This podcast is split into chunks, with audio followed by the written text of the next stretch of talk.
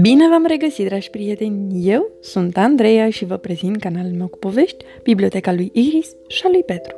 Astăzi vom citi cartea Chiar și lupul își mănâncă legumele, scrisă de Quentin Greban, cu traducere de Irina Ruxandra Popa, editată de editura Univers Enciclopedic Junior. Au trecut zile întregi, ba chiar săptămâni, de când domnul lup străbate de la un capăt la altul pădurea, fără nicio fărâmă de speranță că va găsi ceva de mâncare. Mi-e foame!" strigă el. Nu se mai poate! E timpul să mă organizez, să strâng provizii, să plantez niște legume, își zise în sinea lui în timp ce înghițea mici bucățele de alune. De îndată ce vremea bună se arătă, domnul lup se pune pe treabă. Grădina lui de legume va fi cea mai frumoasă dintre toate. Sapă, greblează, seamănă, stropește, taie, plivește. Nu mai are timp de vânătoare. Animalelor din pădure nu le vine să creadă. Cât ai bate din palme, domnul lup recoltează primele lui ridichi. Urmează roșile, zucchini, mazărea, fasolea și dovlecei mari și portocalii. Dulapul lui începe să se umple. Iarna următoare, domnului lup, nu-i va lipsi nimic, asta e sigur. Viața animalelor din pădure nu a fost niciodată atât de ușoară. Nu mai este deloc nevoie să se teamă de lup. El nu mănâncă decât legume. Însă, într-o dimineață, totul merge prost. Lupul înfuriat țipă și strigă. Cine mi-a prădat grădina de legume? N-am să tolerez așa ceva. Ei, hai, calmează-te, îi zice buvnița liniștită. Am eu o idee. Îndată, domnul lup dispare în magazia lui și se întoarce cu un indicator. Un iepuraș este primul care descoperă ce a scris lupul acolo. Imediat dă alerta.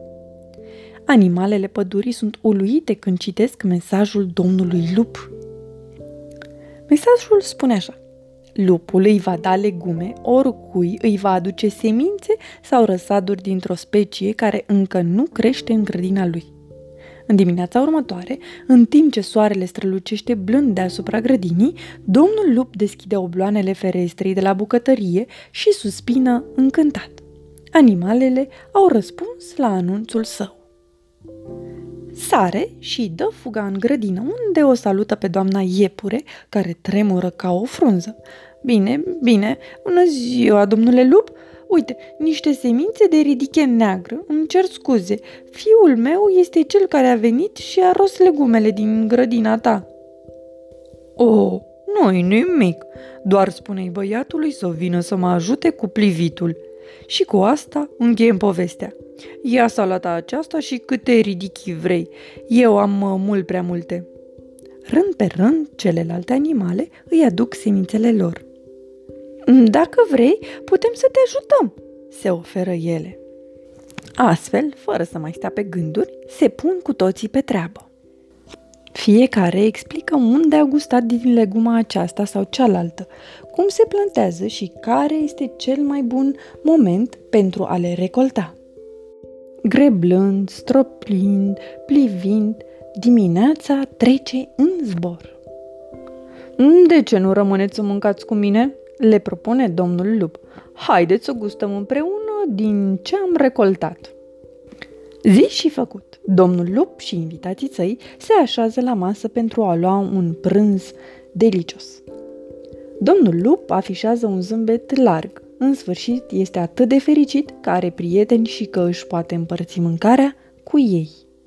Mai târziu, prietenii domnului lup pleacă acasă cu brațele încărcate cu legume. La revedere, domnule lup! Pe curând! Îți mulțumim pentru tot! Pentru cineva cu o reputație așa rea, domnului lup nu-i vine să creadă. Acum are câțiva prieteni adevărați. În timp ce închide poarta, domnul lup ridică privirea la marele stejar și îi face cu ochiul bătrânei buvnițe. Mulțumesc pentru sfatul tău bun. Sfârșit! Pe curând, dragi copii! Somn ușor!